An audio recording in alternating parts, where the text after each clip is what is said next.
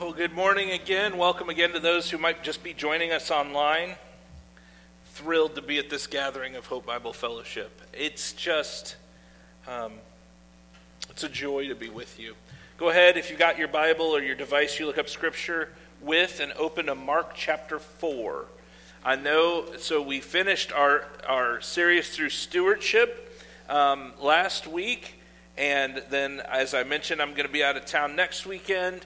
And so, this is what pastors we affectionately refer to as a one off, okay? Because it's not part of a, a, a, series or anything. I'm just going to preach on a section, a passage of Scripture from Mark chapter 4.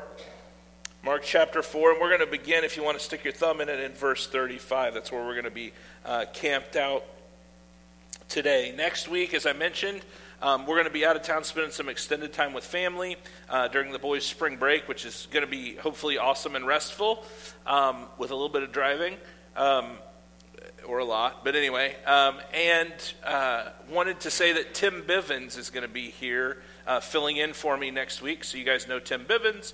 Uh, he'll be here filling in. He's excited about it.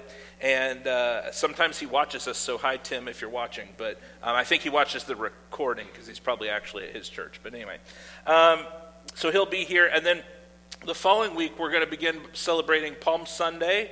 And then the following Friday will be Good Friday, and then, of course, Easter Sunday. We will have a Good Friday service. Um, we're going to plan that, and you'll be seeing that we'll get an event and everything scheduled on Facebook, so you'll see that coming across uh, Facebook and Faithlife and those things, so you'll know the timing and all of that.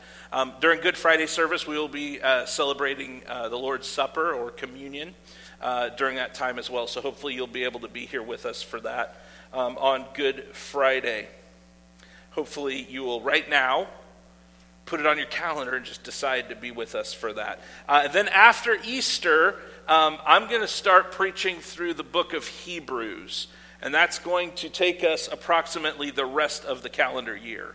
And so we'll be in Hebrews until we hit Christmas, okay? Uh, at least that's the plan with some. Uh, there'll be some one-offs in there where uh, where I'm hopefully during the summer gone a little bit. So uh, anyway, that's what's going to be going on. Um, so we got a lot of cool stuff coming up. Then on, on April 24th, we're going to have some guests coming to fill in for worship. Dana's going to be out of town, so we'll have some guests coming to fill in, lead worship for us. So there's a lot of cool stuff coming up at Hope Bible Fellowship. So I hope you'll join us for all of those things, and you'll be hearing more about those. So if you didn't get them written down, uh, that's okay. Let me ask you a question about your life, though and, and please don't yell your answer. This is going to be weird, okay? But here's the question Have you ever done something because you genuinely believed that it was the thing that God wanted you to do in a certain situation, but then things didn't end up going the way you thought they would go? That ever happened to you? Have you ever faced something frightening or seemingly overwhelming as you walk with Jesus? I have. I have. We see that happen in our passage today, actually. But let me also ask you this. How, in those situations that seemed frightening or seemed overwhelming, how did God's sovereignty and authority over life and death teach you, instruct you, and grow you during that time? See, today, we're going to watch the disciples get into a situation that seems pretty scary and overwhelming and in the midst of it, though, we're going to see Jesus' divinity and humanity displayed. We're going to see God's sovereignty at work, and, and we're going to see a Savior who can be trusted because he's worthy to be trusted. I want to see all that in Mark chapter 4, verses 35 through 41. So follow along with me if you've got it open. On that day, when evening had come, he said to them, let us go across to the other side. And leaving the crowd, they took him with them in the boat, just as he was. And other boats were with him. And a great windstorm arose, and the waves were breaking into the boat, so that the boat was already filling. And he was in the stern, asleep on the cushion. And they woke him and said to him, Teacher, do you not care that we are perishing? And he awoke and rebuked the wind and said to the sea, Peace, be still. And the wind ceased, and there was a great calm. He said to them, Why are you so afraid? Have you still no faith? And they were filled with great fear and said to one another, Who then is this that even the wind and the sea obey him? This is the word of the Lord. And let's pray and ask God to help us understand and apply it to our lives. God, thank you for your word that shows us who you are and so very clearly also shows us who we are. Help us understand. Help us see the point. Help our lives be different because of it. Change our hearts because we spent time in your word. Father, I pray that my words would be clear. That if there's anything that's just of me, that you would clear that out that I would decrease and you would increase, Jesus. Lord, that you would speak clearly to your people, and that the response of our heart would be trust in you, obedience to your commands, faithfulness, repentance of sin, and belief in the gospel. I am nothing without you, Jesus. I can't do this without you. I need you to be big. In Jesus' name I pray. Amen this passage, you've heard me say this about other passages, but this passage is probably one of the most misapplied passages in the entire Bible. You know, that's a tiny bit of an issue for me if you've been with us for any amount of time. I want to make sure that we're correctly handling the Word of God. See what this passage is not about. This passage is not about how Jesus calms the storms in your life. This passage ultimately is about the fact that Jesus is God and therefore has authority and is able to save. It's not about you and me. We're far too quick to try to put ourselves in the story. And we're going to talk about we're going to talk about us, right? We're going to talk about what God does with us, okay? We are going to talk about that, but we are far too quick to interject ourselves into scripture and make ourselves the main character. But here's the thing, the Bible's not about you. It's not about me. It's about God. It's about Jesus. And we have to take the text as the text is and not add any preconceived notions to it. We need to look at the text, no matter what we've heard preached about this text, what we've heard said before. Maybe we read a book about it. What we need to do is we need to first look at the text and see what the text says, what we pull out of what the text says, what the author intended,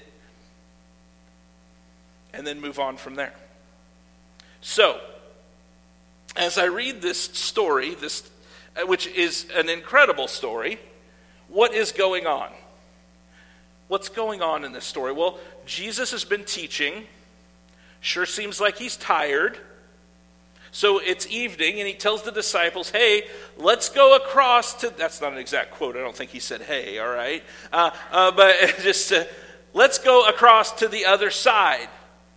Now, just from that statement, it seems like Jesus is intending for them to go to the other side.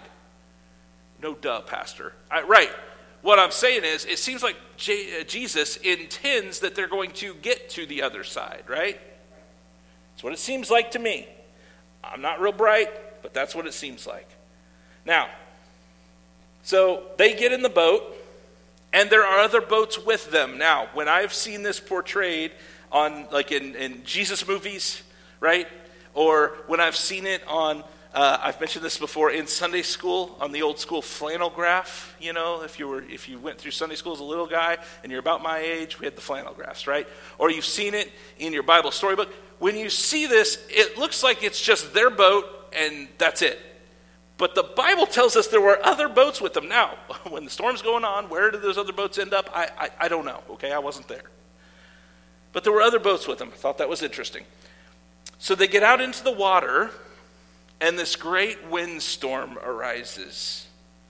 Now, what we need to understand about the Sea of Galilee is these great windstorms are not abnormal for the Sea of Galilee. They're not, it's not really a strange thing for them to have these like gale force winds. The Sea of Galilee, where it's situated, is it was surrounded by mountains. And what would happen is winds would drop in. Okay, so it's surrounded by mountains. Winds would come in, they would drop in, and they would circulate violently. Okay, think about almost like a hurricane kind of thing. Okay, this would be a violent storm. Now, also remember that the guys in the boat, you've got some experienced fishermen in that boat. They would have seen this, they would have known about these storms happening in the Sea of Galilee. And yet, they seem like they are scared. Okay? It doesn't say, it doesn't say fearing till later, okay? And that's about something else, and we'll get to that in a minute. But they sure seem concerned about this. Concerned enough that they wake Jesus up, right? So the waves are breaking into the boat. The boat is starting to fill with water. Now, I'm a pretty good swimmer. I've swam most of my life. Okay, I had basic rescue class and all that. I was like two week a two week class from being a lifeguard. Like I, I, I swim a lot. Like sometimes I just go swim laps. Okay. My wife doesn't swim so much. Now, if you don't swim, the boat filling with water might cause an extra level of fear rising up in you right now. Okay? I, even as good of a swimmer as I might think I am, in a storm in the middle of the Sea of Galilee, I am dead. So these guys, the boat, the, the waves are breaking against the boat, it's filling up with water. And at this point, we see our first standout point on display here, okay? And that's this. In this passage, we see both Jesus' divinity and his humanity on display. In this passage, we see Jesus' divinity and his humanity on display. So, what happens? They go get Jesus, who is asleep during a storm. Now, as I understand it, I've actually slept through a hurricane before. I, I sleep very deeply, okay? Um, I was, uh, was with a lay renewal team, and we were doing a revival services. I was, uh, had just graduated from high school, and I was in Virginia Beach uh, working with this church doing these services, and I was staying in a host home and there was a hurricane coming in. I don't think it was a direct hit or anything like that, but there was this hurricane coming in in 1996. You could probably look up the name of the hurricane, I don't remember. Um, and I just remember coming out in the morning, and there's like tree stuff in the yard and stuff around. It's like, oh, that's what a hurricane was, but I didn't know because I slept through it. Okay, so it obviously probably just kind of glanced by, but yet I like to say I was able to sleep through a hurricane. Anyway, uh, but this storm is crazy. It's going on, and Jesus is asleep on a cushion in the stern of the boat, which is where the rudder was located. Uh, the, this would have been likely where the person who steers the boat would have likely sat, okay? Jesus had been teaching, and he was tired. He was not worried, but he was resting. And I've said this before sometimes the most godly thing you can do is take a nap. Think about this. When you're so sure of your Heavenly Father that you can sleep soundly when the world around is flailing and the boat's filling with water, that's, that, that's an amazing trust in God. Anyway, they wake Jesus up.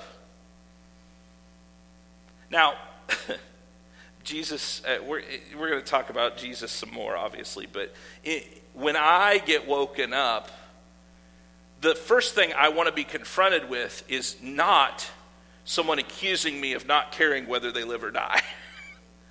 okay? I don't know about you, but when I first get woken up, I would much rather be woken up to, honey, I poured you a cup of coffee. It's on the table.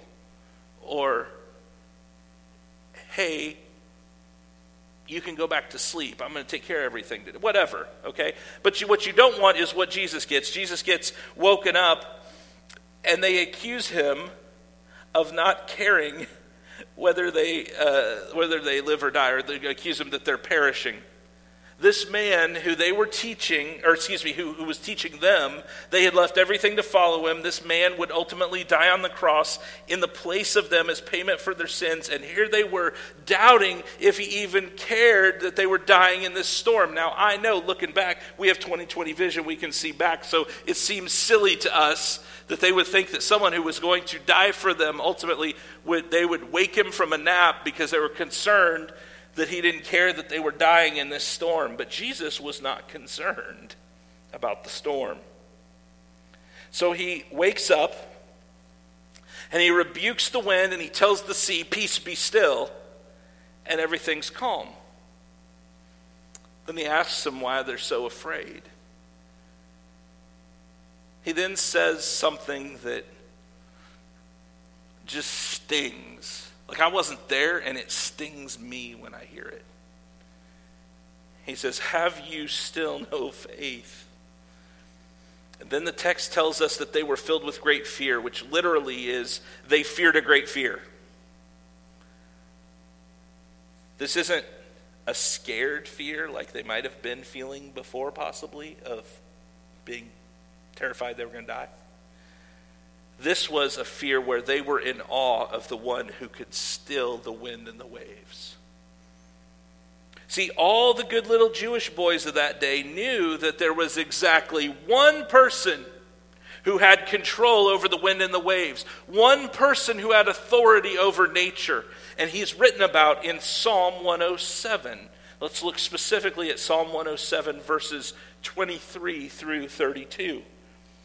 It says this Some went down to the sea in ships doing business on the great waters. They saw the deeds of the Lord, his wondrous works in the deep.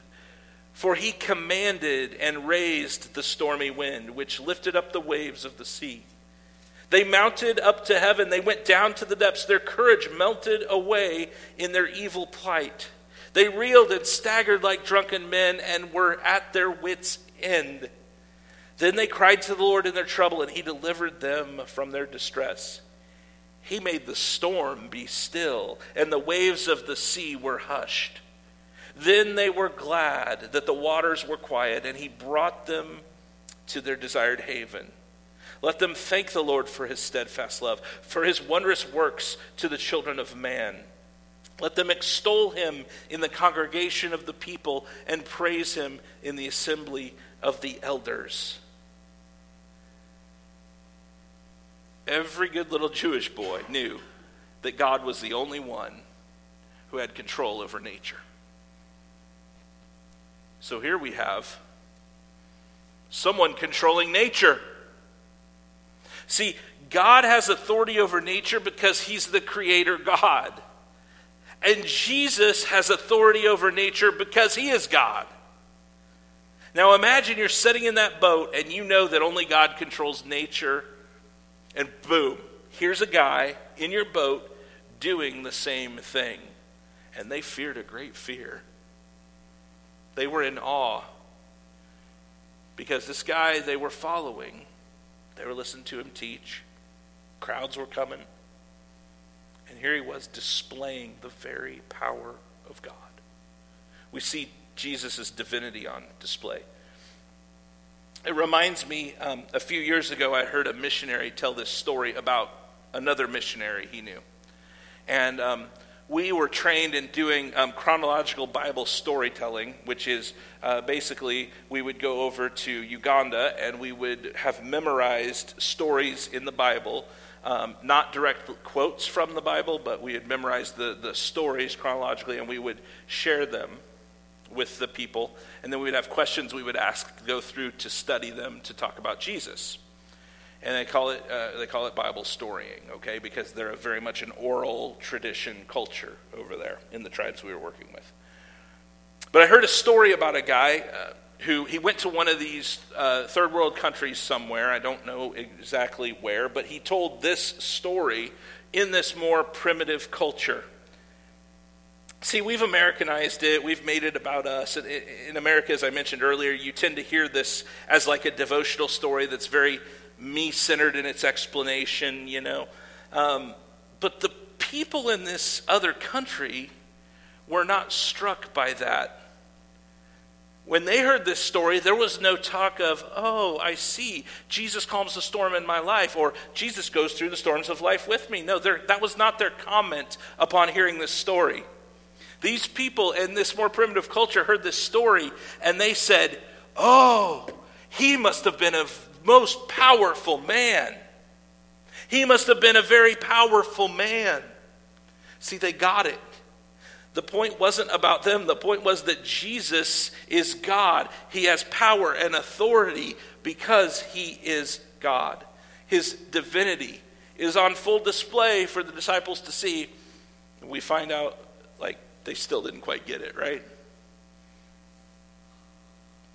So we see his divinity, but we also see his humanity on display in this story.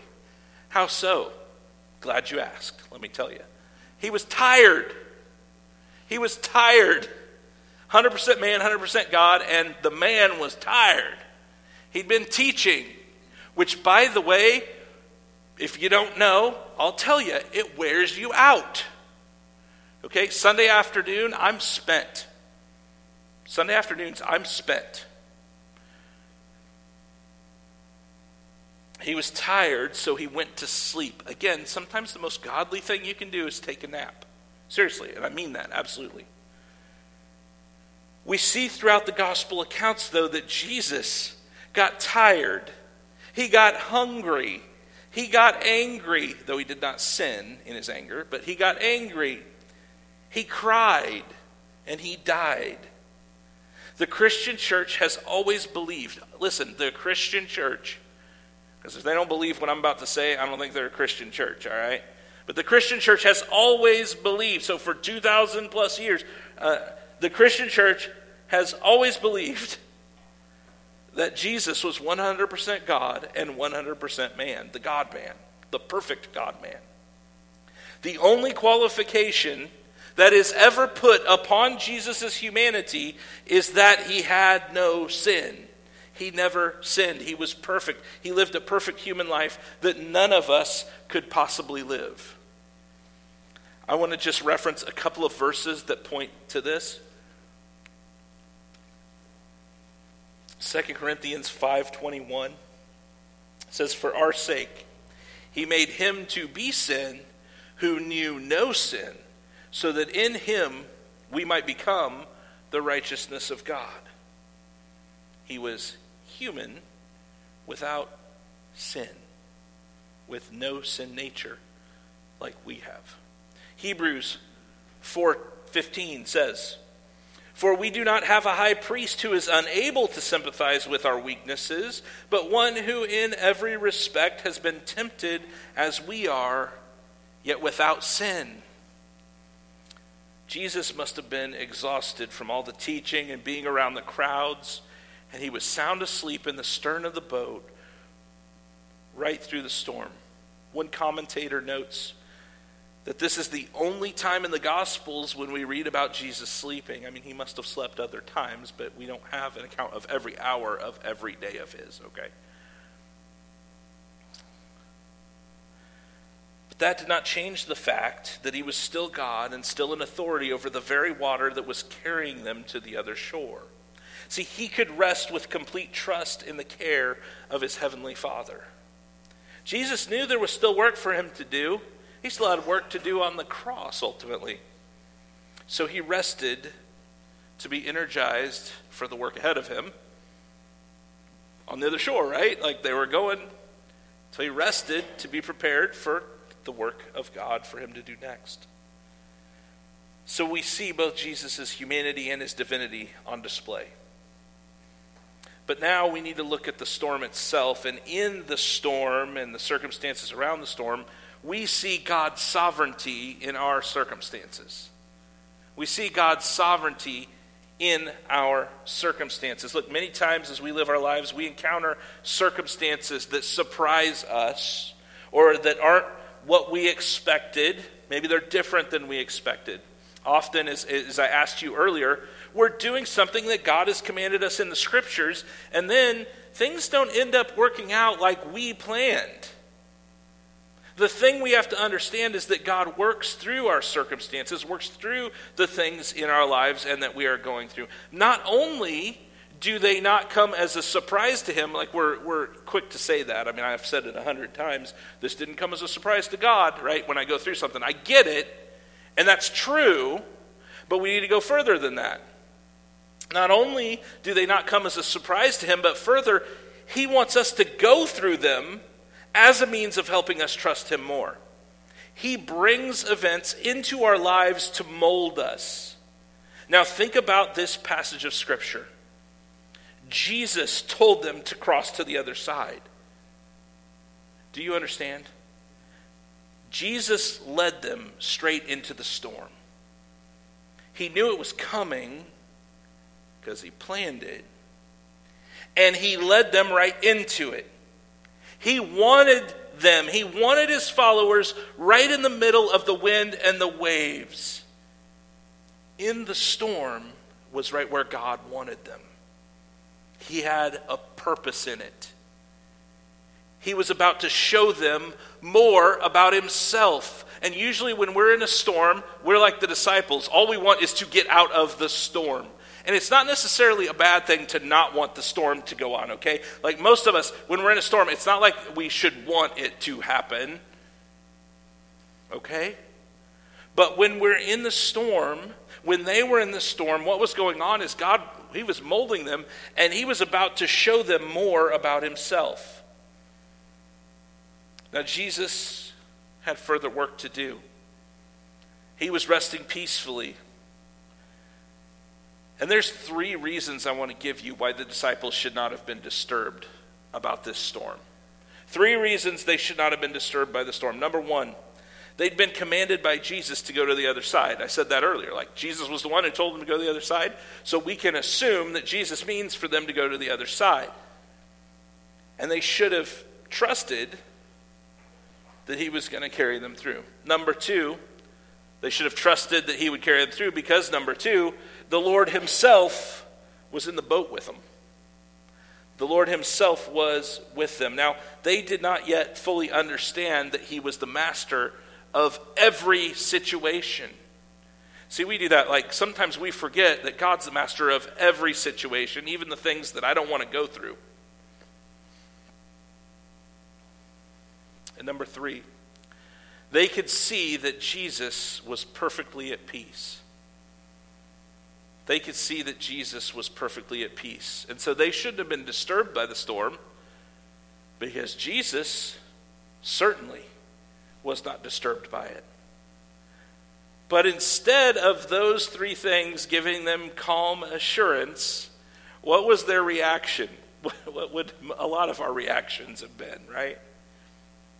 Their reaction was, Don't you care, Jesus? Don't you care? We're, we're dying out here. This is the first time Jesus has addressed his teacher. And Mark, Mark emphasizes Jesus as an authoritative teacher. But the disciples mistook Jesus' trust in God for apathy. Jesus was soundly asleep, trusting God to carry them through. And the disciples, instead of going, oh, Jesus has trust that we're going to be okay, Jesus has trust in his heavenly Father that whatever happens, he trusts his heavenly Father, Instead of that, they thought it was apathy that he just didn't care. So many times, when God doesn't jump when we say jump,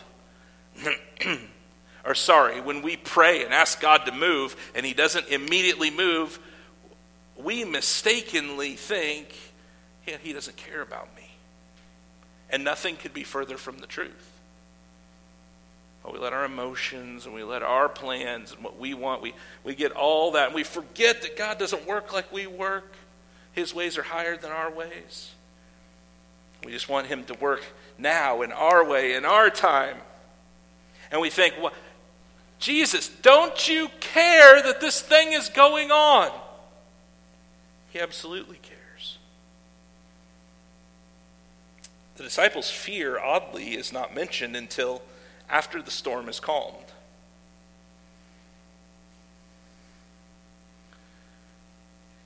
Kind of reminds me of Abraham. We talked about Abraham a little bit last week and, and his test with uh, sacrificing, God telling him to sacrifice his son, and then God providing a substitute sacrifice. See, it was exam time. The, the disciples had been listening to what Jesus had been teaching and then what would their response be to seeing his divine power on display? What is our response to that as we go through things? Warren Wiersbe said, Faith must always be tested. It is not enough to merely learn a lesson or repeat a teaching. We must be able to practice that lesson by faith. This test was not so that God could see something about them. He already knew it, he already knew what was going on. It wasn't so he could test them like an unknown substance, which we talked about like last week. When God was testing Abraham, it wasn't so that God could find out something that God didn't know. No, God knew it all already. But this was so that the disciples could see Jesus as divine, as God, who he claimed to be, and who could be trusted. That God could be trusted, that Jesus could be trusted. And that brings us to the third thing that we see displayed here. We see a Savior who can be trusted. We see a Savior in this passage who can be trusted. The activity of the disciples and their accusation about Jesus possibly not caring about their lives being at stake showed that they didn't have faith in Jesus. And he knew this. But now they knew it. They were panicking about their lives. In my mind, I don't know what this looked like, but my mind is a little cartoony sometimes. You may have picked up on that. I picture the disciples like the storm, the boat's filling up with water, the waves are breaking, Jesus is asleep, and I kind of picture them like running around like, ah, right? I mean, that's, that's just how I picture it in my head, all right? I don't think that's necessarily what happened. But we could say they're panicked. Don't you care that we're perishing? Here's the thing you're going to want to write this down. When we lose faith in the one we should trust, the result is panic. When we lose faith in the one that we should trust, that one should be capital O N E, Jesus. When we lose faith in God, when we lose faith in the one we should trust, the result is panic. When we don't trust God's plan, when we don't trust God to carry us through, we panic. See, the greatest danger facing the disciples was not the storm. Greatest danger facing the disciples was not the storm. The greatest danger facing you is not whatever storm is going on around you right now. And that's not the greatest danger. The greatest danger they faced was unbelief in their hearts. See this miracle? This miracle that Jesus performs validates everything that he had spoken about in his previous teaching, which, oh, by the way, they were with him for. And it validates everything he had taught. It's the first of four miracles that demonstrate his lordship. And the disciples were filled with a great fear. They were in awe of the power Jesus had displayed because it was a validation of what they had heard him teach. When you see God be God, our response is to stand in awe. And sometimes, friends, I, I feel like I don't just stand in awe of God enough. There used to be that song years ago, okay? I don't remember what song it is, and I don't remember the words, except that I just remember, I stand in awe of you. I stand in awe of you. Let my words be few. That's the name of the song. I just got it reciting it. That we just stand in awe of God sometimes because of who He is and what He's done, and the fact that He can be trusted because he's never proven himself to be anything other than trustworthy. And yet we lose faith and we get all panicky. We wave our arms around. What's going to happen?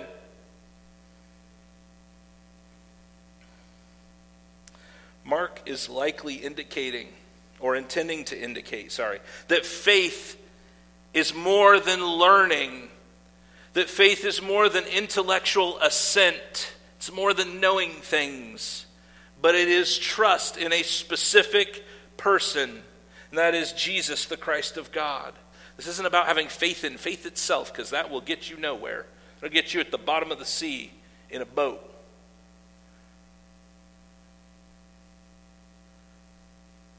So, the question that we have to bat around in our hearts is this Do we really trust Jesus? Have we truly believed the gospel that he is who he says he is? And when God leads us through a storm, we find it becomes evident where our faith stands. If you trust Jesus and you believe Jesus is God, you believe Jesus is absolutely who he says he is and will do what he said he would do, and that if you trusted in the gospel, repent of your sins, that your eternity is secure and that you have forever with him, and heaven is heaven because Jesus is there, then the question is then even if the boat sinks in the storm, will you still trust him? Even if it's stage four cancer, will you tr- still trust him? Even if you don't get that job, even if you don't get that house, even if you don't, whatever, even if mom and dad die, even if your kid dies, even if, will you still trust him? We talked during the prayer time this morning about all these dark things going on, right? And we're not guaranteed that we won't suffer. In fact, we're pretty well guaranteed we will suffer at some point. Like, we will go through some things. Will we still trust the one who controls the wind and the waves and our bodies, our health? Like, imagine you are in that boat with them. You've just witnessed this amazing display of authority and power. Now, some time passes, and this same man, the very Son of God, their authoritative teacher, their compassionate leader, willingly hangs on a cross, laying down his life for them, even though you know and I know, because we saw it on the boat, that he has the very power of God in him. And yet he willingly lays down his life for them. Yet this man would endure the pain, the humiliation, and the death of crucifixion as a substitute for them because of their sin, and as a substitute for you and me because of our sin. Imagine you're there three days later when you hear reports that the tomb where they laid his lifeless body is now empty, and that he's risen from the grave, and that he is alive. They could, and we can have a faith in Jesus that perseveres because we know him who not just calms the storms, but commands their very existence. Like, I know a lot of pastors would probably go the route of simplifying this passage into saying, oh, well, you know, Jesus calms the storms of life, and, and so you can walk through them with him. But Jesus is with you even in the storms of life. You know, th- that's nice. Those are nice sentiments. But this is bigger than that. This is bigger than that. We have to get away from thinking everything's about us. That's really what we talked about in the stewardship series. But it's true all the way around our lives. We can't live me centered for Jesus. Can't live me centered for Jesus. Our lives must be centered on the gospel of Jesus Christ. That is the only thing that changes us.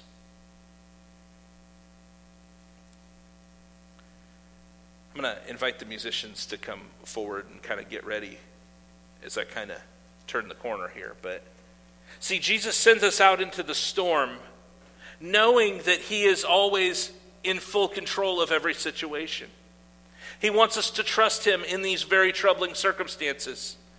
And oh, by the way, He's not worried or afraid because He knows who holds the power, and we should too.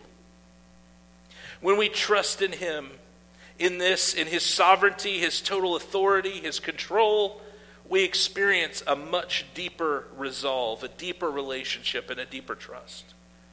He's in complete control and reigns supreme. So I can obediently walk any path He lays before me, even one that leads through suffering, through a storm.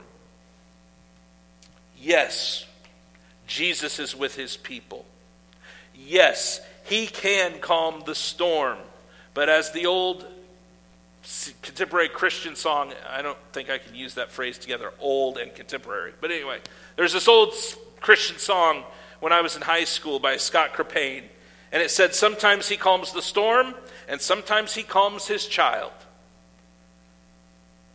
We can have complete confidence in his authority and control in all of life, to trust and do not fear, to not worry. So, the question for each of us today is where is your faith? Where is your faith? You may be going through a crazy storm. Some of you are. Maybe going through a crazy storm in life. Where is your faith? Have you ever put your faith in Jesus Christ for salvation first? That's first question. Have you ever trusted in Jesus Christ for salvation, what we call becoming a Christian, becoming a Christ follower? Have you trusted that he died willingly on the cross in your place as a perfect sacrifice to atone for your sin? Have you believed that he rose from the grave? And have you repented of your sin and trusted in him alone for salvation? Have you started this journey with Jesus? Secondly, maybe you've been a believer in Christ for a while, but you've never been obedient in some of the basic things of following Christ. Maybe you've never, uh, maybe you've never been obedient in believers' baptism, whereby you tell the world through a symbol of baptism what has happened to you on the inside, and you're sharing it with the world on the outside. If you haven't, I would love to talk to you about either of those things. And we can set up a time to do that. We can talk after church. Third, have you been toying around with serving Christ in a deeper way, but you're scared? Maybe now is the time that you need to trust who He is. I'd love to talk more with you about that as well. Look, we've heard the truth today, and now is the time for us to respond in our hearts to the Lord's calling.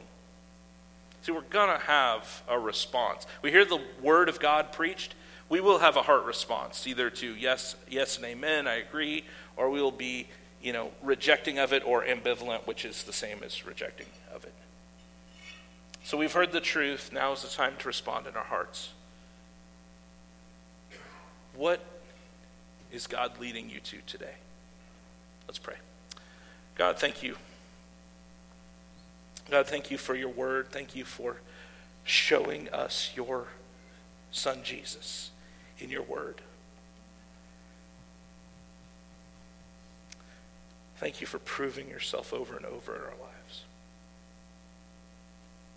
Help us to take you at your word and trust you, whatever circumstance. And help us to not fight against you, but to see how you're molding us in our circumstances, Jesus. Make us more like you. If there are those here who have questions about what it means to follow you, about baptism, about um, just serving you in a deeper way, maybe there's somebody here who's feeling a call to ministry. Uh, I just pray that you would give them uh, uh, the boldness to step out and ask somebody to help them walk through that. But in all things, as a church and as individuals, help us trust you more, Jesus. In your name I pray. Amen. Would you stand and sing with us today?